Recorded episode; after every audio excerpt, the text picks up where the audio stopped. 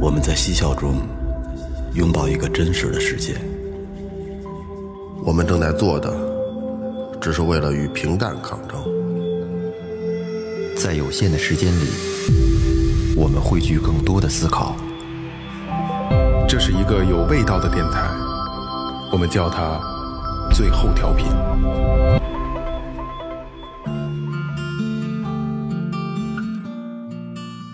哈喽，大家好，这里是最后调频，我是萌萌。哎，大家好，我是二哥 A K E Second Brother。大家好，老岳，哎，来吧，哎，先说前面啊，微博搜索最后调频，微信搜索最后就可以了。里边有我们公众号，有我们那个进群方式，有你们想要的一切，打赏链接、周边信息，然后周边产品啊，那个都在那里边找吧。然后今天要聊一个相对有点沉重的话题了啊，这个开场也能听得出来，大家相对比较沉闷一些啊，就状态调整挺好。就是天门山这次这个事件，虽然说就是本来这期早就要做了，虽然有点这个对于这个新闻来说有点有点延迟了啊，嗯，但是无所谓啊，最后调频其实是追热点，不追的不是太好，它主要是这个现象存在。对对对这个现象热点存在归热点的，也不那么重对要。对已经过了一个月了，嗯，而且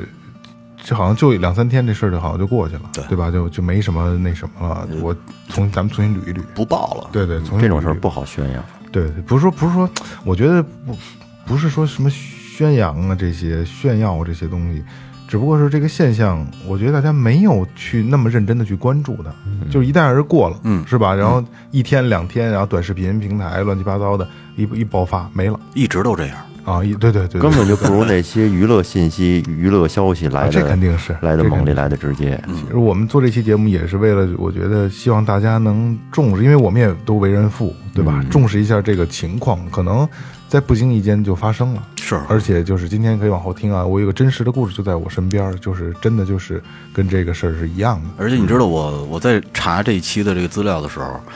呃，查完了以后呢，上边是天门山的这个事儿，然后往下一拉，底下紧跟着就告诉我沈腾重病什么什么的那那种那种帖子，就偏偏让我让我把我给框进去，让我看看沈腾中病然 后啊什么疑似要退圈儿什么的， 我也看了。一次婚变，啊，乱七八糟的，我去，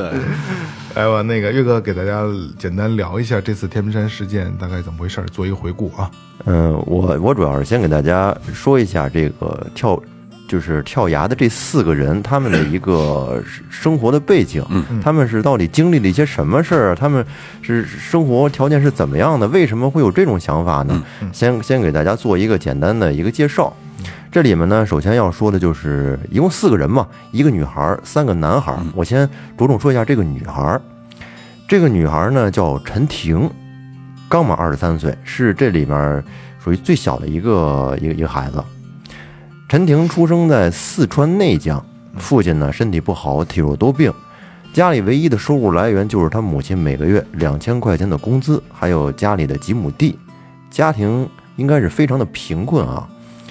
陈婷很懂事儿，她这就家里这个情况，她是看在眼里，记在心里。每天放学回家就是帮妈干活，嗯，然后家里的呀、地里的呀都尽量的帮母亲多干点儿，因为她心里明白自己多干一样，母亲就能少干点儿。好孩子，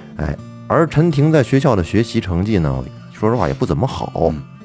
所以说她心里其实早就萌生了退学的想法了。她想呢，早点出去多挣点钱去打工，帮助家里呢减轻点儿经济压力。上完初中以后，当时十六岁的陈婷就迫不及待的辍学了，辞别了父母以后，自己孤身一个人外出打工。她先去学了一个月的裁缝，成了一个比较熟练的裁缝工。但是呢，每天工作很辛苦啊，超过十个小时，流水线那种，哎，但是薪资太少了，挣的钱、工资什么实在是有点低。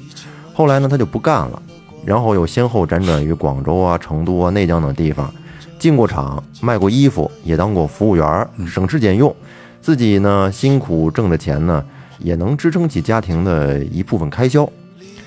工作了一段时间之后，因为这些工作吧，工资比较低，陈婷就想去学美容，呃梦想是到以后能开一间自己的美容院，多挣点钱补贴家用。跟他母亲说了这个事儿，他母亲也很支持他。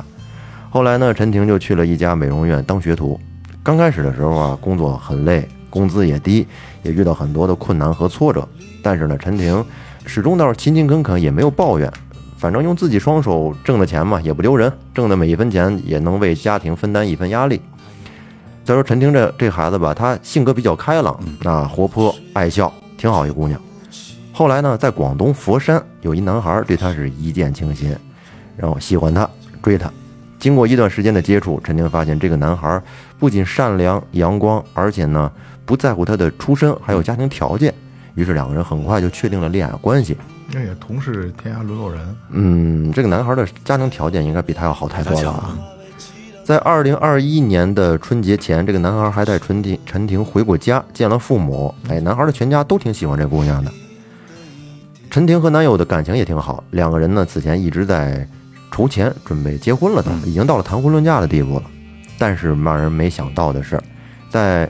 嗯这个事儿发生的几个月前，陈婷的父亲查出了食道癌，住院了，而且已经转移到了淋巴，需要立刻做手术。那做手术就得花很多钱呢。 这一变故呢，就让他们家原本困难的这个这个情况呢雪上加霜了。不仅要给父亲化疗治病，他还得供弟弟读书。陈婷的父亲突然患上癌症，对陈婷的打击可以说是很大。从那以后呢，本来活泼开朗的他呢，就变得有点沉默寡言了，情绪也一直比较低落。在二零二三年，就是今年三月三十一号，陈婷突然跟男友说，她要离开佛山，回家照顾爸爸一段时间。这个理由也挺正当，对男友想都没想就同意了。于是呢，陈婷就辞掉了美容院的工作。但是啊，她她她辞掉这个工作的原因，据说是因为这个三千块钱的底薪被取消了，工作以后只能靠提成。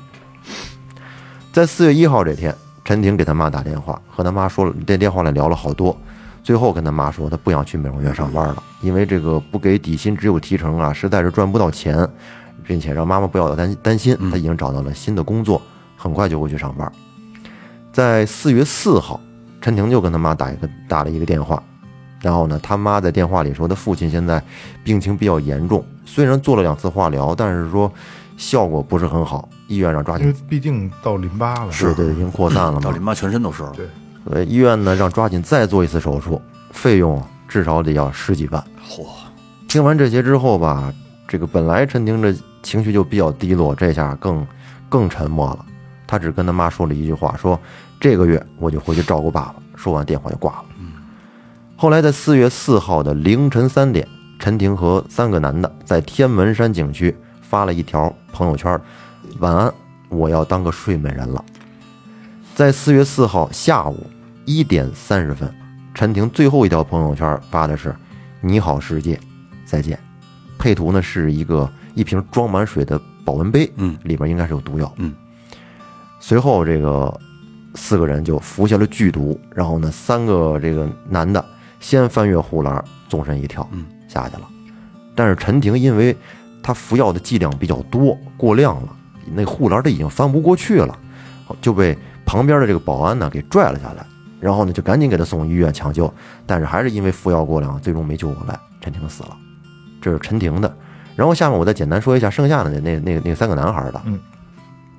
这三个不是说男孩了，三这三个男人吧，其中一个叫什么彭某，咱不说具体名字了啊，彭某军啊，三十三，河北邯郸人，初中没毕业就出去打工，家里呢有四个兄妹，他排行老三，个子不高，挺瘦，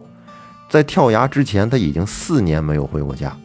家里条件不好，也没有对象，母亲是三年前去世的，在办三周年的祭奠的时候呢，彭某军也没有回家，村里人还以为他被骗进传销组织回不来了呢。彭某军所在的这个村子风俗是什么呀？要结婚，女方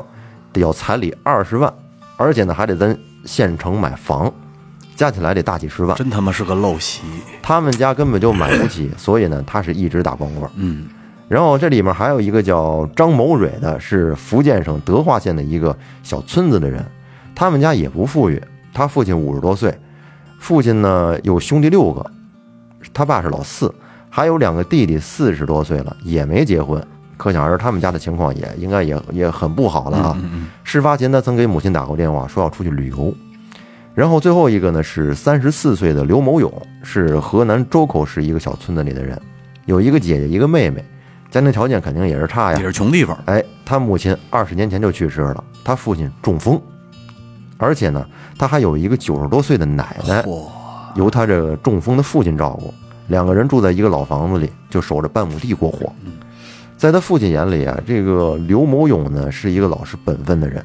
他从十六七岁就开始出去打工，当过保安，结过一次婚，据说还是倒插门儿，但是后来离婚了，孩子呢也判给了女方，后来又处了一个对象，但是被女方给骗了，于是呢便心灰意冷，也就这么一跃而下了。这就是这几个人的一个状况。其实这个整个这个这个事件啊，可能大家都比较熟悉了嗯啊。今天这样，岳哥也是给大家做一个回顾啊。但是在在这件事儿上，我觉得，因为之前我们在呃录音之前讨论这个问题的时候，岳哥就说，你看都是家庭条件比较贫困的，都都贫困，对，然后压力大的，然后处在可能社会最底层。可能现现行社会这个节奏快，就就接受不了了。嗯，但是我就是，哎呦，我不知道这个词儿说的恰当不恰当，应该说啊，就是约死群，对吧？这个这个大家都应该都听说过啊。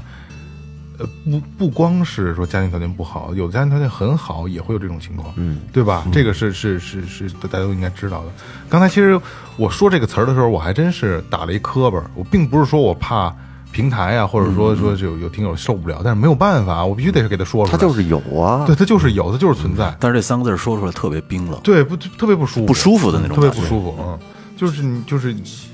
有咱们就是咱们，哎呀，常规的去想啊，约约个饭，约约顿炮啊嗯酒，哎，对对，哎哎，约约着上哪儿玩儿，对对吧？对，好像在咱们认知当中，所有跟约有关的都相对是快乐的，没错，哎，但是这个词儿一说出来，就是哎，怎么是嗯是这个样儿的？反向了。哎，它是反向的，就是而且没有这么的一个方向用过这个“约”这个这个词儿，是吧？是这样的，嗯，很别扭，很别扭的。对，一提约就是大家一块儿去干个什么事儿，跟都一般都很高兴的。嗯，咱这们比如说咱们约看电影是吧？啊，对啊，约着出去玩嗯儿，这个相当于是约着一起，然后结束自己的生命后边儿的，太残酷了，太残酷了。其实啊，我可以去理解，就是这个女主人公啊，确实是打击太大了，再加上可能相对脆弱一些，而且就刚才岳哥在阐述这个事儿的时候，我就在想啊，咱们的孩子肯定没有咱们去更咱们这么去坚强，就像咱们不如父一辈儿他们去坚强那么坚强也一不样，一未必，这个未也必，不一定我我觉得会越来越差，不会不会不会，嗯嗯不会，这个其实会这个我我我我想简单说几句。嗯嗯，其实咱们一直在，其实咱教育孩子，都有孩子在教育孩子，都是教育，就是你怎么好好学习。嗯嗯可能会有一点怎么保护自己，嗯，想练练练拳呐，或者说锻炼身体。嗯，但是很少有家长注意到一个问题，就是这个承受能力，嗯，就是心理你的心心里有多少承受能力？嗯，都是一些不放心。嗯啊，呃，跟着去吧，接去吧，嗯，是我们怎着了？嗯，但是这种承受能力只能在挫折中锻炼。嗯。挫折教育，对你永远哄，永远好好好实实是，真棒。永远一帆风顺对啊。它不可能，嗯，只是说你咱们所能不能说百分之百控制的是在你的羽翼下，有可能你能会我替你扛，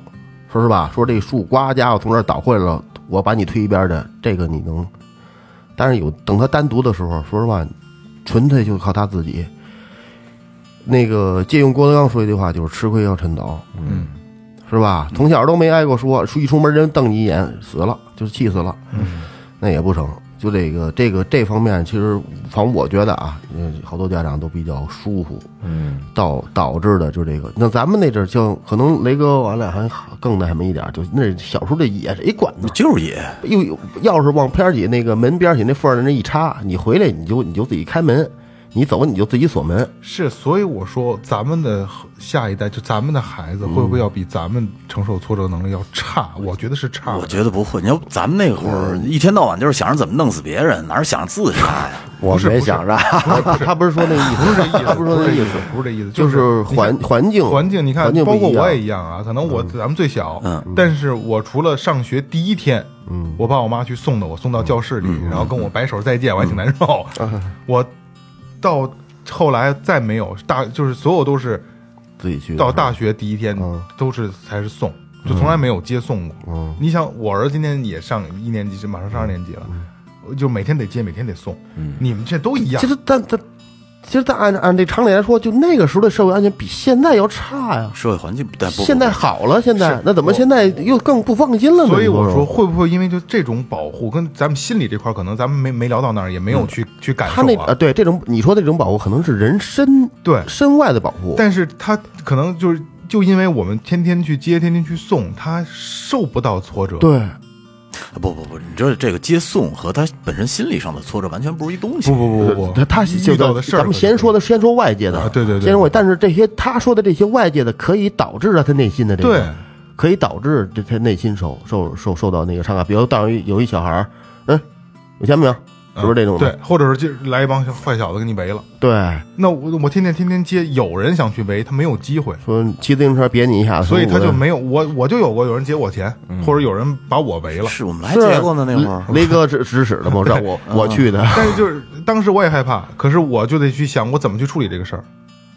那就在当时那个状态下，可是现在我就在想，我儿子以后他没有这种情况，他不会遇到，是可能他要上大学之前他都遇到不了这种事儿了。对，那如果他到大学了，如果说我的个人能力有限，没教育到他那么去那么坚强，那他大学他怎么去面对这个事儿？我就觉得，嗯、其实更多的压力往往是来自于家长。好多家长，你知道，对这孩子望子成龙以后，他对家对孩子那种所谓的关心，其实是他妈一种很变态的关心。啊对对对对对对，是就是刚才二哥，就是咱们聊到这个时候，我突然想起一个，我不知道你们看没看过啊，嗯黑镜》第三季还是第四季，嗯，有一个就是家长为了保护孩子，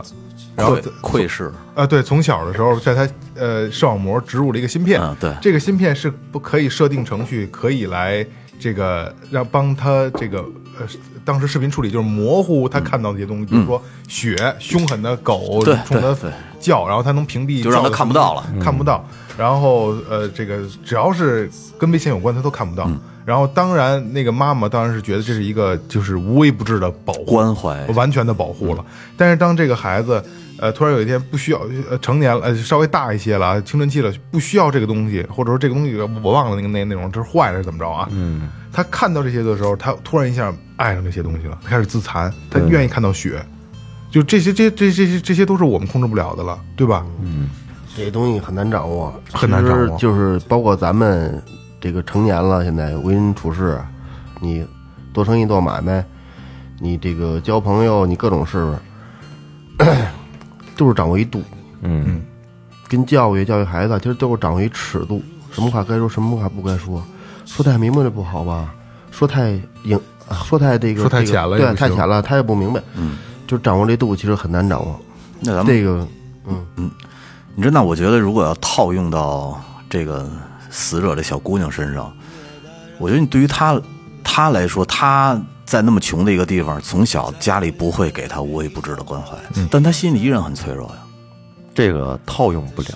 我觉得就是，我就觉得呀，就是你现在去用自己的想法去怎么教育孩子，怎么能让他坚强？我觉得好多事就就是你想起来其实很无助，这东西因为什么呀？人在社会上，他每个人所处的境况他不一样。对就像咱们的境况，其实做这些节目，我觉我我也想过，其实，嗯，换咱位们思考咱们啊咱们并不是说要要去劝大家怎么样，因为我们咱们也劝不了。劝不了有句话不是说吗？未经他人苦，莫劝他人善，是对是吧？咱们咱们没法去改变改变别人，所以说，其实咱们是想讨论的呢是。想想想换个角度来感受一下，感受一下他们的那种绝望那种绝望，那那种境遇。其实设身处地的说啊，没法换位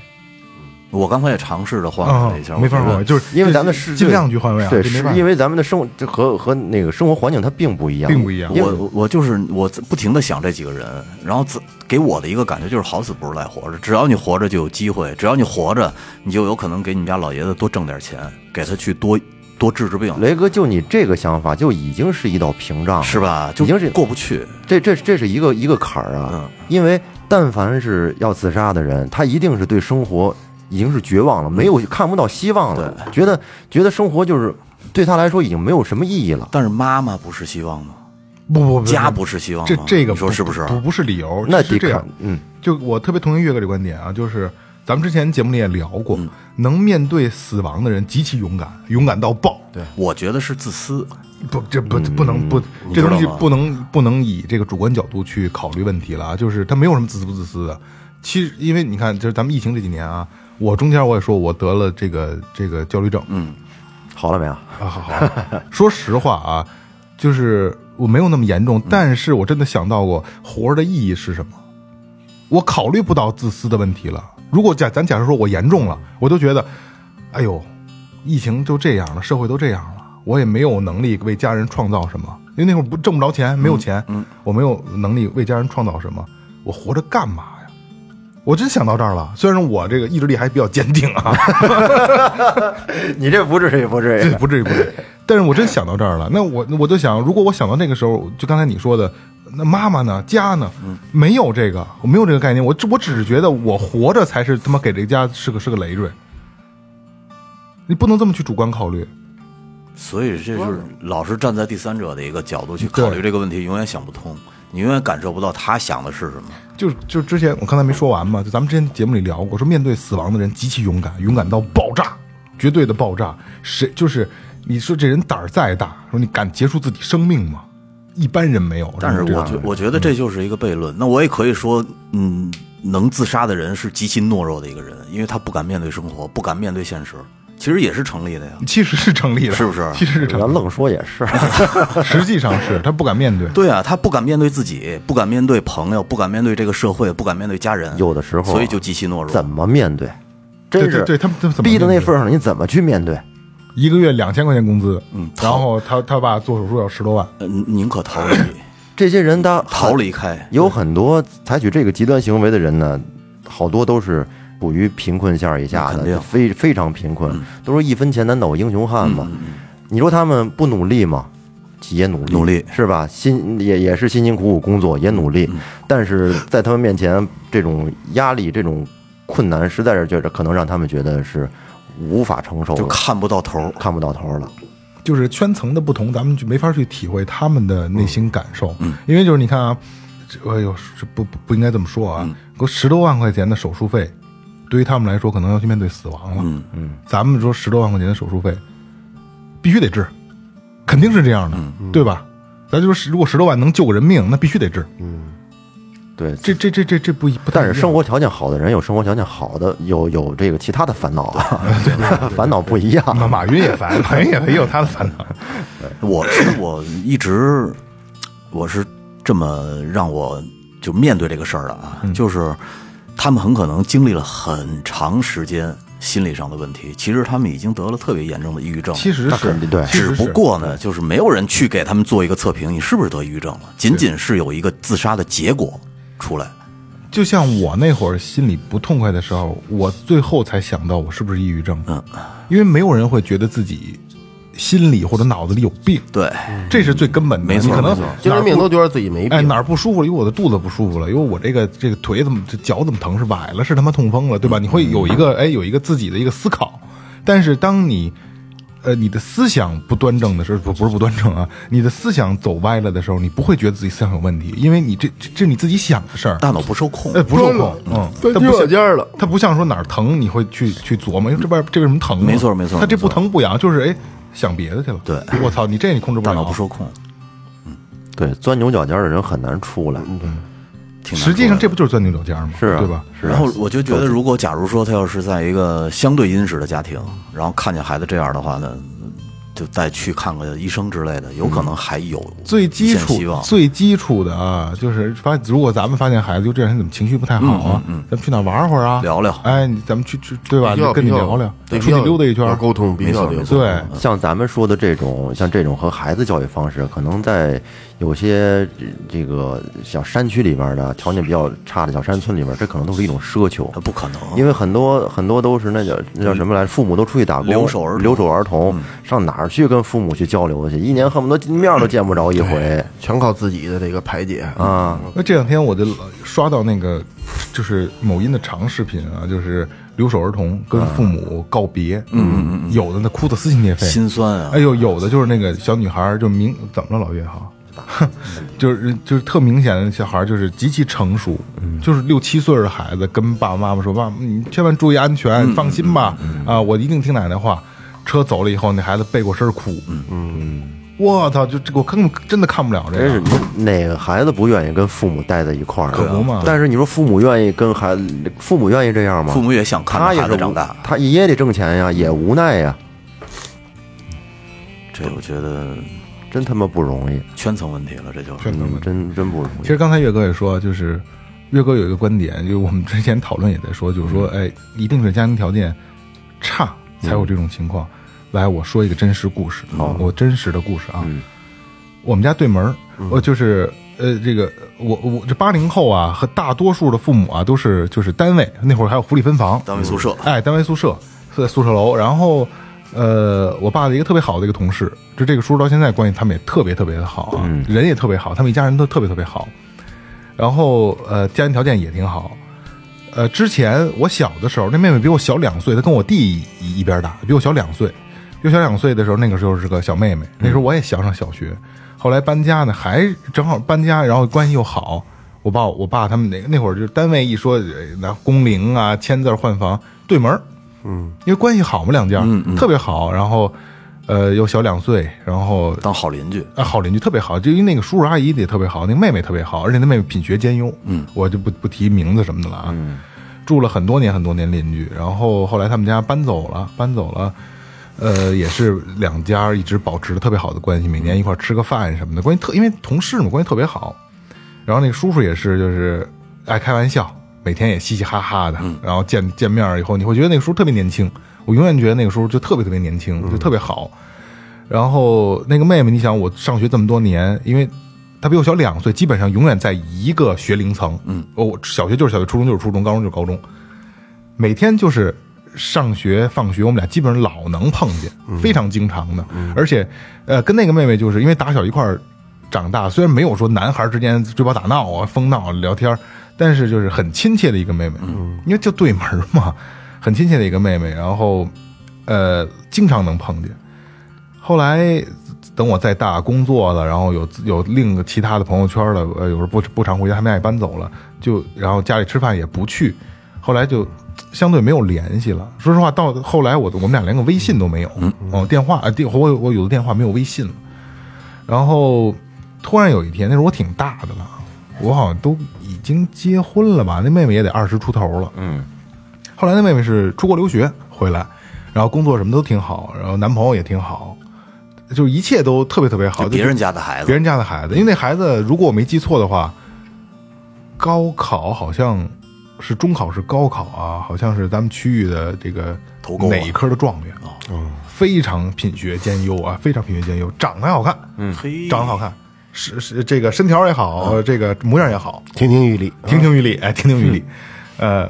呃，突然有一天，我我我结好像他结婚了，我妈跟我说，你知道吗？那谁谁没了。我说我说哪儿去了？我说自杀了。我说啊，就是说实话啊，他们一家人在我的心里跟这个词儿没有关系，就不可能有这方面的事儿。你要说，哎呦出车祸了，或者说说这个这怎么这意外，嗯，我都能理解，合理合情合理。这他妈自杀了，我真接受不了。我说为什么呀？就是啊我妈就来龙去脉就给我就给我讲，这个妹妹就是留学回来以后，然后就是咱们刚才说的约四群，她进了一个约，那会儿不是还没有群，那可能也有群，咱不知道啊。论坛它是个论是坛，约它四是个论论坛，坛哎，约四论坛那会儿早嘛，你想那会儿我二十多岁儿，那会儿还微信还没有呢，你想，嗯，我操，我真的说实话，我真的很接受不了，就这个人就就是你根本就跟这个事儿挂钩不了，嗯，哦，无法挂钩。给我讲几个呃，好像跟两个男孩儿、俩女孩儿、仨男孩儿、一个一个女孩儿啊约好的，约好的就是这个论坛上约好的，约好了以后见面，就是完全不认识就约好了，约好了以后在呃偏北租了一个偏租了一个这个民宅，然后点炭盆儿，哎呀，嗯，也烧炭那也就也没留下什么遗书什么嗯之类的，好像留下的这我具体我忘了啊，留下来了，就也就是就很简，没有什么就是我嗯就正经遗书，就是我走了，我离开了，就是再见，就这种的，就跟岳哥复述故事一样的，完全理解不了。那也不知道什么都没留为什么下，呀，什么都没留下。嗯，我操，很难接真受，真可惜，，真可惜，特别可惜，品学兼优啊，厌世了，厌世。看透了，就就就看他们都不行，都学不过我，啊上班我也挣的挣的多，独孤不是不 是不意应该思。不是这种厌世，就是觉得可能，呃，我觉得还是在某一方面肯定有肯定是问题遇到事儿，肯定还是有问遇题，到只事不儿过咱了们不知道而已。可是说实话啊，嗯就是那个叔叔家的这个条件和状态来看啊，不会遇到什么事儿。但是我告诉你啊，就是是精神层面的问题。啊，对对对对对，呃就是可在他那儿过不去的事儿。越聪明的人看东西看得越透，对，哎，行行行行， 就是就是那这，种人嘛。就是他跟他肯他肯那个条件好什么，这都是在在外人看起来，嗯，他肯定遇到什么自己心里过不去的坎儿，比如说失恋了，或者是遇到什么一些不可告人的事，有遇到一些不可告人的事儿啊，我想不开了，就是，嗯、嗯、比如说我，最起码是个在大体上让家长啊，就是如果在任何场合下，一定是过得去的。嗯但是那个妹妹，就属于在任何场合下就是落落大方的。就是真的，在我就是可能你们刚才有无数的这种就是假设，在我这儿我不太成立，嗯，因为她真的是在我看来，我操，这这孩子真牛逼，完美了，嗯啊，就是也会能说会道的，嗯，特别会说，而且不是那种孩子跟大人说话招人讨厌的那种，嗯嗯，就是很真实，而且哎，对，这很真实，然后尺度把握的极其完美，极其恰嗯当，这家伙。就这人家是状元，是他妈的，还真是他妈的天你选，啊就因为他走的啊极端吧，就是为什么呀？就往这个坏孩子这方面发展。不是不是不是不是不是不是，其实正经的来说啊，就这扯扯偏了啊，聊点闲篇儿，就是呃，这家属院嘛，在那个时就是小我上学的时候，我真的是不受家长们待见的，嗯，就是操蛋手，我跟少山嘛，双子星嘛，操蛋手，嗯叫双子星，双子咱们姐都是操蛋手，啊 双双子星，但是等大了以后，哎，我还算相对比较正常，正常的，是就没从良了都都正不太常好。我说你们院是什么样？这正常是这样。 闭了麦，我跟你们好好聊。没正常人，我操， 狗破鞋的，这这全是。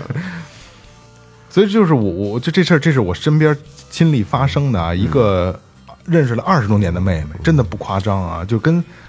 她走了，就是我虽然说没有说我得哇哇哭啊，但是真的就是难受很难难受就心里走了，就是这就是这应该就是我妹妹，就是她在我心里比我自己的我正经的妹妹，我有血缘关系的妹妹要更亲，嗯，虽然说我们不近，因为见面多。其见面实多自杀这种事儿，啊你甭管是这，就是说，只要是自己身边的认识的人啊，甭说多亲近，只要认识的人，你听说这个消息之后，都会对自己造成一定的震撼。那肯定，也不也不会。我觉得会会会会我觉得会啊会。也不会分人，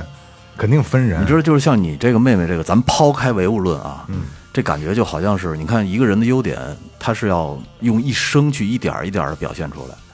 然后他这就是集中表现在前二十年，后边就没得表现了。这不是他结束了呀？所以就是啊，所以老天爷就说你干脆那就结束了得了。啊 其实这这瞎扯淡啊，但是就是这种感觉给人，这妹妹误入歧途了，可能是实实在太过于有有光芒了，而且他他，我觉得他想进这个圈子，肯定还是之前有问题，才去关注这方面，才去找到的这个论坛，才进去的。如果要是一个阳光积极的人，你跟我说约素琴，我给你一大嘴巴，你说是不是？他不可能进去。这个约子群真的是一个太可怕的东西了。约子群有几个有几个不同的方式是吧？都有什么？雷雷雷哥师傅之前看过，哎，对，你看啊，这个他们这帮玩烧炭的，就像你们这个这个妹妹这个，玩烧炭什么叫你们这个妹妹？就我就是这个妹妹你这个妹妹， 他们管它叫烧烤，哦，啊啊？不直接说啊，对这这隐晦关键词。关键烧烤。然后呢，跳河的嗯叫潜水，嗯都是这个群的名字有可能。嗯，然后跳楼的嗯，叫跳秋千、荡荡那个荡荡秋秋千千、吧，荡秋千啊，荡秋千，还有呢跳崖的就叫蹦极，哦，都不会是有跳用一个跳崖叫荡秋千，跳楼叫蹦极。是吧？反正反正我觉得都差不太多吧，啊嗯差不多，多，这这这这嗯对没没必要了解这个，没必要了解这个差不太多， 就是他会用一个呃其他的来代替，就是让人吧圈子里的人啊，可能一听就能听懂，但是你外人听了就一一一脸懵逼的感觉。其实我觉得这个约瑟群呢、他对于一个消极的人来说，就是起能起到一个推动作用，雪上加嗯雪上霜，雪上加霜推动作用，因为他在这里面吧，都是一些负能量的人，没错他能找到一些，他能找到共情感，没错本来自己一个人呢，我不敢去做这个事儿，但是我虽然说我消极，我我有点抑郁，但是我还不至于轻生，嗯，但到那里面，我靠，一看身边都是跟我一样的，个个他们人人人人都不想活，那那我来着吧我们应该一一块儿啊，呃，而且一块他儿会来着吧，他会这么认为，他会认为可能这是一个普世价值观，哎就是嗯对这社会真的没这么好，这就是进入这个圈子里了，啊嗯你看的东西都是这些，你就觉得就全应该是这灰样。色的，就然后走偏人生了真的没有这么值得珍惜，他就会有那种感觉。啊找到群体了。哎，你说是不是？可不是嘛！这个我就找不着这样，终于能找着组织哎呀，了。你说的太对了，就有是共情了没错没错。所以对这样的话，我觉得太可怕了，就是一推波助助澜的一个作用。其实就是咱们假设啊，会不会？嗯，如果咱们就是咱们四个人啊，因为刚才我在想，如果我在我状态不好的时候，就我那个时候状态不好的时候，你们当时没看出我状态不好吧？没有，嗯，嗯那就说真的，真没有。哪个什么哪哪个阶段？就是疫情中间阶段，录音的时候还行，在这儿还在大院儿的时候，在这儿，在这儿了，疫情。没事儿，你听节目就能听出来，那叨叨叨叨叨叨的，啊对，不是我，我这这也是我我我个人的一个那个职业素养啊不是也不是职业素养，就是 我不装在朋友面前嗯表表示表表现不高兴，高深莫测，就是我刚才就想，如果说我在我那个阶段，我我我有机会进入了这个群或者这个论坛，嗯，可能我也会被共情，我觉得 会，会所以说你们也有可能我，觉对得吧会？，嗯，我觉得是吧？会所以这很这这这真他妈挺挺可怕的，所以你知道现在在这个社会上出现了这一些这么一波人，就是一个公益组织，他们就是偷偷的潜入这些呃赴死群，嗯，然后呢挨个儿加他们觉得在群里边比较极端的这些人，去一点儿一点的把他们救回来。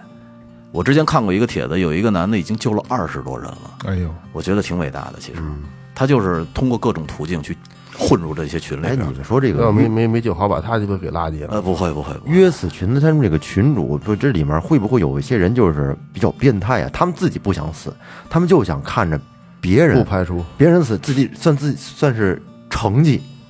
拿拿来炫耀，拿来拿来在他们那个圈子里面炫耀了一个一个一估个计里边估计有什么一个资本那个群主、版主之类的这样的，怎么老是你？他妈逼弄半天，你你还版主，你怎么不死你去？你永远都在，对啊，不不行啊，我得监督大家呀！去你妈蒙他妈谁呢你？ 我我觉得太可恨了，有这点种人邪恶这想太邪恶法，了这个就其实就跟他妈邪教差不多。有可能就是邪有教可能啊对有有可能有有。你说这个有可能吧？就是就是就是他妈蓄谋的这种的，太太可 怕了，天天给你洗脑，给你然后这那啊，这你要要按岳哥这个理论，就跟邪教差不多的话，就这个人，就这个这个，甭管是群主还是什么这个那个的，他还觉得他是他妈救世耶稣呢，我在拯救哎，苍拯生，拯救是吧？？很有可能。让你早点解决。哎，这你要真的岳哥这个观点还真是有你可忘能他妈这事儿，你别忘了，你往好了说不好不说不好，但外头外赖着说可不行。那可容易啊，那你可容易。啊你差太多了，你你这不行，你这，哎呀，这你算了，你你你没没意思，你没你没意义，就就全是这种话，我 操！而且一般的，你看进这种群的人都喜欢倾诉，就是把自己不顺的这方面，对对都在群里说。然后，那你如果要是真是有居心叵测的人，那给你举出几个点来，你看，你看，你看，一二三四五，你还活什么劲啊？嗯，一句话就搞定了。还真是，嗯，这个真挺可怕的。确实，叫包包括就是人在这个这个这个这个这个世上，他活着，其实需有时候需要旁别人的这个认认可。对，对，其实你选择是对的，就差别人那个肯定的眼神或者那一句话。嗯对，对吧？或者说一件错的事儿，你说这事儿我是不是不应该干的？必须不能干这事儿，哎，你可能就选择哎对了，但你自己可能会迟疑。拉你一把的事儿。对对对对，他人他有这种这种这种就服从多数的这种这种感觉嗯啊啊啊！你也是这样想的，你也说那那咱就这样闹呗，嗯对吧？会有这样，要不然开会干嘛呀？操！不是圈子也很重要。你知道，我记得特别清楚，有一次，有一次我让我们院儿那老外骂了。我特狗的那特个生气，我发到咱群里了。然后你们三个统一的态度就是：你鸡巴理他干嘛呀？嗯也就是他赶紧赶紧该回家回家吧，遛遛完狗回家吧。哎，你看那天我觉着我那会儿就被压下来了。但是我操，我身边有点操蛋朋友说干丫的呀，打丫就打丫的你把狗拴好了，拴你们家，干丫的去找什么？你给丫一板砖， 照牙当就踢我，估计我也就去了。 嗯，你知道，其实有嘛呀，老外？他遛狗，然后那老外就是那老外也遛狗，然后呢，大老远的，就是就开始那用英文就骂上了。我之前发群里了，是吗？你怎么知道他说的是英文？我他妈听得懂，motherfucker 什么的。你怎么知道是骂你呢？什么这没骂狗啊？对面啊，这不是是啊，是我后来我不是我给他丈母娘打电话来的。哦哦哦，你忘了？那个我跟你们说来忘的了忘了， 我给丈给他丈母娘打电话，我说那个那个那个，你们家这这这老丈人不是什么老丈人，你姑爷这这这姑爷干什么呀？说用英文骂人，我也不是听不懂。后来啊，还有这事儿，哎呦，我我我打电话问问他，一会儿回过来了，说说他说骂狗呢，没骂你。 你 说你还别跟他争 竞了，是我说什啊么？你说我说什么呀？牛奶我犯我犯小了，嗯挂了后吧，来我一想，一笑挂了吧啊！身身身体健康啊！因为当时这火消了也就消了，操！哎，有的时候真其没实准骂狗啊呢，有的时候不是骂狗，他骂狗鸡巴能听得懂英语吗？不是，也没准儿老外可能是就跟戴着耳机就什么咱唱们歌似的，比如说说唱那咱那遛遛狗，下他们跟那吃什么？下什么舔去？哎，我跟你说，啊，对对对对对对对那也最多就骂个三五句，能骂三十五秒左右吗？是骂不了。而且我他妈真不敢拉着狗过去，他们家那狗大，过去把我们家狗能给撕了。大是大黑背，我记得好像也对，就这一句，没别的这。所以我他就听懂这一句，不是？说回来，说回来，说回来，我的意思就是，其实有的时候在人呃遇到一个选择题的时候，需要朋友拉一把，哎，对，需要朋友拉是一把这样的，嗯，没法弄，对，我还你说这个，我还还真想起来了，是吧？这个这个事儿，你说你搭理他干嘛呀？我我当时记得都说的是大爷的干嘛是，是是该该回家回家，该遛狗遛狗去。嗯但是你要是真动手了，我我们可能就就得卸压你呢，踢打扫当。啊 还你还真的就是一个好的圈层给的这一些方向都是特别好的。嗯其实你看刚才雷哥说这些事儿，呃，如果今天不聊这期节目，可能都再不忘会了提就忘了。对，但实际上就是这么一个就是圈层影响了他。但是我能记着呀，对对对呃对这事儿对我一直能记着。啊就是就是当时咱们几个人影响了他。当时咱们真是犯坏，就歇呀呢，雷哥你等会儿我追过去，嗯啊是啊哎骑摩托车过去，是是是可嗯能就就就酿成悲剧了。那可不是嘛，就就很麻烦，有的其时实有时候候。冲动就是在一瞬间嘛，嗯有有的时候可能你看啊，他之前咱聊刚才说那个那些自杀的，嗯他可能就是那个压抑很久了，但其实也有一种呢，就是属于这种突然的遇到一些一些什么事儿，突然的想不开了，冲动性的一一冲动，嗯，可能就想不开，直直接就结束了。那你你看，就好多那个他妈，那这小孩玩电脑呢，他妈过去把网线给拽了，把电源线给拽了，那小嗯孩不直接六楼就是啊，对对对，这就种就是下去了，那不就是纯冲动型的吗？是 啊这太冲动了吧啊？拔就拔 了呗，就别玩了。就是那不行，你你要我命呢，这是。其实还有一就个是我承受能力的问题，还有，其实我觉得现在就是这个网暴，这个网暴其实特别容易让一个人走上极端。网暴不是也出现过几次这种这种情啊况吗？对，就是前两天五就是五五一的时候，就那个那那个那个大我不是好大惹嗯大妈，我可不是好惹那个，那被网暴的可就够劲儿啊！是得得亏得亏那那那老太太，反正心理承受能力应该还行。啊老太太不上网，女儿不不知道了就。嗯，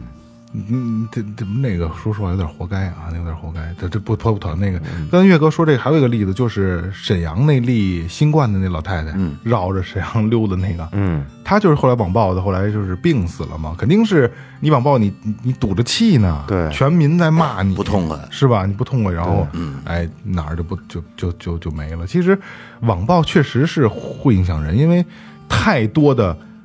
谩骂在在奔着你去，对啊可不就是你接受不了吗？很多网红为就是经接受过采访，就重度抑是郁，一般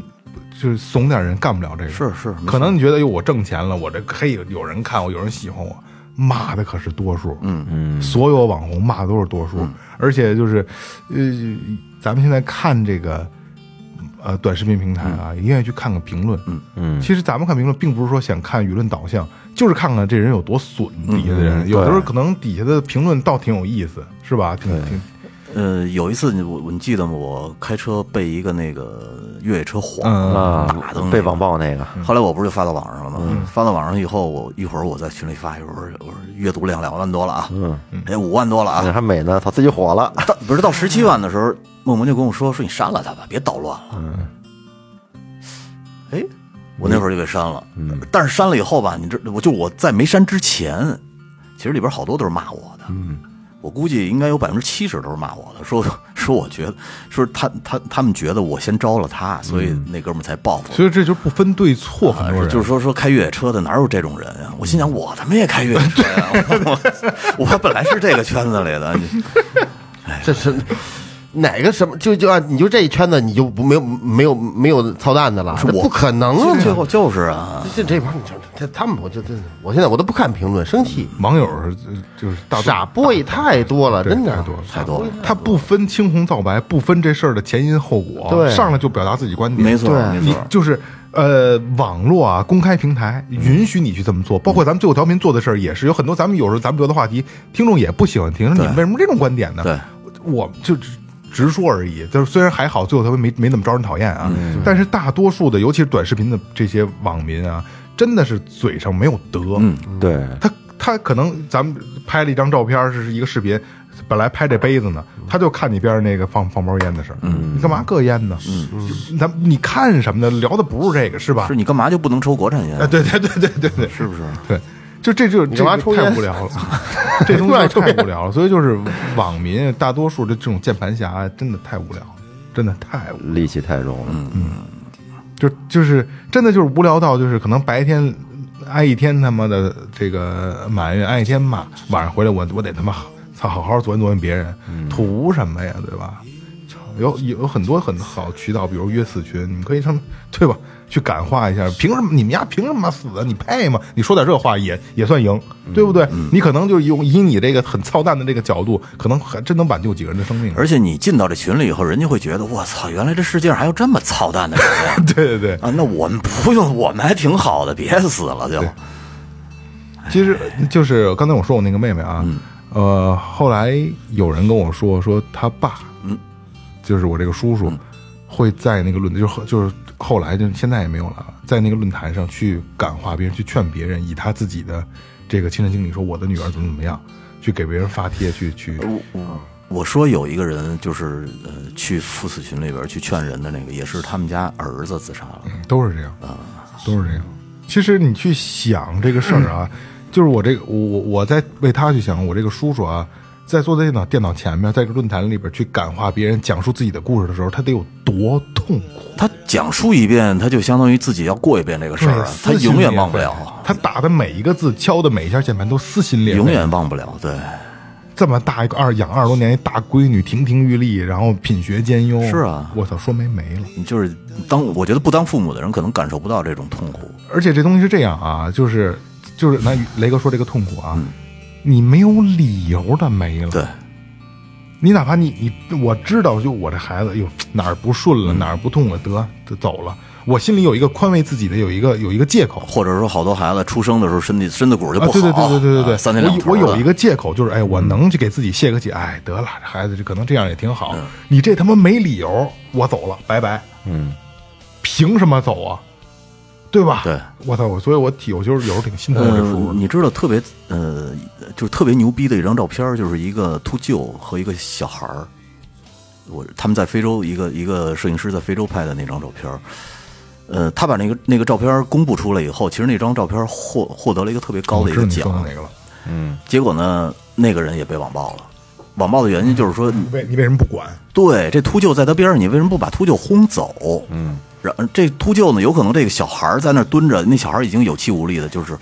呃，状态很差了，有可能随时就咣叽一头就遮在这儿，秃鹫就过去吃他了。嗯，然后他的意思呢是，我把这张照片发出去。能给带人能能给人带来很很大的一个视觉冲击力，有可能会挽救更多的这个地区的孩子。嗯，他是想通过这种东西去感动别人，但是好多人是理解不了的，就不停的网暴他。最后这哥们儿也是在车里烧炭，他不是烧炭，他就是把汽车管排气管子接了一长管子，接到自己窗户里头一个效果。啊，然后把车车座儿一躺，死在车里了。其实也挺可惜的。我就觉得有的时候，就像岳哥说的，其实这个网暴对人的摧残还真是挺严重的，精神上。但是咱们这集说的不是不是网暴嗯啊，那其实我觉得可以拉回来，咱比标题不是青年人的精神困境嘛？嗯其实可以，待会儿咱们可以聊聊，就是现在青年人他的精神困境是什么？嗯，其实我觉得我我老总提的就是社会节奏太快闹了。是我觉得快，我觉得一方面，一方面，就是你看咱们看啊，就是有很多的，比如说七零后对待工作是什么样子的，八零后对待工作，九零后对待工作，包括现在已经零零后了，嗯然后九零后就已经开始是你上司骂我，我就不干了，对，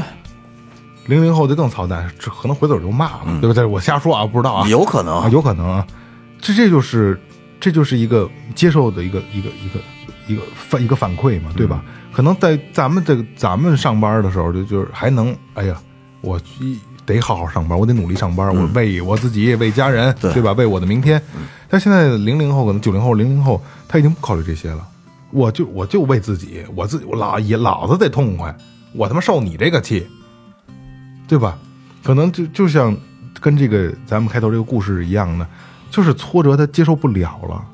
一点点挫折都不行，而且更别扣，因为现实社会这么节奏这么快，然后每天这些刚成年的孩子们在手机里或者在电脑里看到的全是炫富的，嗯，嗯，对吧？对是网红就开大 G，对，对吧？我这这这这儿旅游那儿旅游这个，我这吃米其林，我他妈住最牛逼的酒店，嗯不是每天库里南看到就是的大牛对，每对对库里南大牛，每天看到就是这些。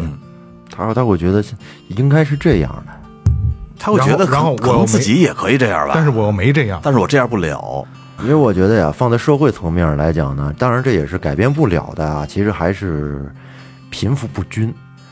这嗨我个跟现你现说在的吧钱呢，经也可能也是经济形势下行，钱越来越难挣。嗯，你上行与下行，其实阶级固化这东西打破不了，因为所有、是啊所有国家这都是一挺难的问题。嗯，你圈层好，你阶级好，你就是能受更好的教育，你就能上上更好的学校，嗯，你就是能接触到更高的圈层，所以以后你的路就会更宽。但是说你这个好多农村的孩子其实是挺难的，对啊，但是这是又恰恰恰就是中国有一大部分的青年人所处的一个状态啊一，个困境在。工厂里打工，天天刷着手机，然后呢，包括以后你说你说以你说现在这个这个中国的经济也也不是很好，说说实话，你像咱们后面要可能要聊的这个 A A I 人工智能，可能也会对一些很多的岗位造成一定的冲击。你看现在好多年轻人，他有一个特点就是，嗯，可能会越来越佛系了，就是就是我的欲望就比较低了。不想结婚，我不生孩子，现在不是这个婚姻是那个呃生还有这个生育率不嗯都在都在降低吗？不是我看，但是我老觉着，往往佛系的这种人没有欲望，他倒他妈不想自杀，没准儿你无所谓了。但是他有生苟苟且着吧，他你欲望低嘛，欲望低可以，但是架不住生活它有压力呀，它有很多的现实问题摆在眼前呀。就是这个这个东西是就是太摆在眼前了，我觉得。这这嗯、怎么说呢？这个事儿，呃，又是圈层的问题。对阶层固这这你阶级固化打破不了，对对是吧？，劝他们就假设说，就像你说的啊，因为我也看了很多，呃，我我我我我捋一下啊，嗯就是在南方，就是大厂区的这个、嗯这个综合地段啊，有专门做招聘的这种企业，然后这种企业呢，为了更好的营销自己，他会找很多非常漂亮的女孩子，身条啊各方面都特别特别好，去做这个，呃，就是这个介绍人、中间人拉场拉人进厂上班。嗯，每一个都长得好看，而且就是身条也好，都穿小丝袜，所以我还挺爱看他们的。但是我看这些东西，我首先是我我先说啊，我不是为了看这个，为了做这期节目看，我是为了看这个这个妞啊。嗯。但是我就发现里边这些小孩儿都是小孩儿，九零后、零零后、零零，其实都是零零后，而且现在啊，对零零后了，零零后今年二十多了，对吧？嗯，进厂打工，然后他们去拉到宿舍，然后告诉他们你去哪个厂，明天几点到那儿，就都是这种很鸡毛蒜皮的事儿。但就是他拍的拍摄一个过程，我愿意看这个这个这小女孩儿，但是我就会发现这些孩子就是你看着，并不是说就是以前咱们所谓的厂工这个状态，就是三点一线我就干活流水线，就是很正常的孩年轻人孩子小孩儿，嗯，手机也得是苹果的，然后穿的打扮的这鞋，那这那也是进厂打螺丝、焊电路板，全是这些活儿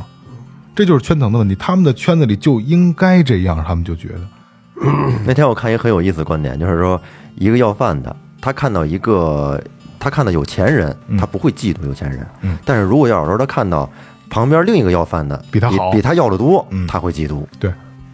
这也跟咱们似的，咱们你看，嗯咱们班里边嗯嗯的第一名，太鸡巴什么是考什么样考什么样，跟咱没关系。但是咱们哥们儿要是超过咱们了， 超过咱咱们要是倒数第三，他是他是他妈倒数第四，咱就心里不痛快了对。你还比我学样，你还偷着学啊？ 孙子，你超过我一名，这是圈层的问题，就是他们在在在他们的圈层就觉得我就生活就应该是这样，因为别人都这样，然后我就得这样，但我达不到这样的时候，我觉得我操，我低人一等，嗯，对吧？哎，那其实说来说去，我觉得这种感觉就是，呃，现在这个这个整体社会的氛围和他自己对社会的这个认知是不对等的，嗯，所以造成了自己的的这种困惑。所以说，就是我曾经也有过这种感受，嗯，就是这种状态，但是没那么深啊，没有像现在这么那帮孩子那么深，嗯，但是会有怕，因为都会有这么一个过程。年轻的时候觉得别让人瞧不起我，嗯，对吧？嗯，但是到现在以后，我可能开始已经到就是我不需要你瞧得起我，不需要你认可，对，我不需要你认可我，而且就是我可能我干过干干过的事儿，你这辈子都干不了，嗯，对吧？就是就是你自己会有一个正确的导向，就是我不需要去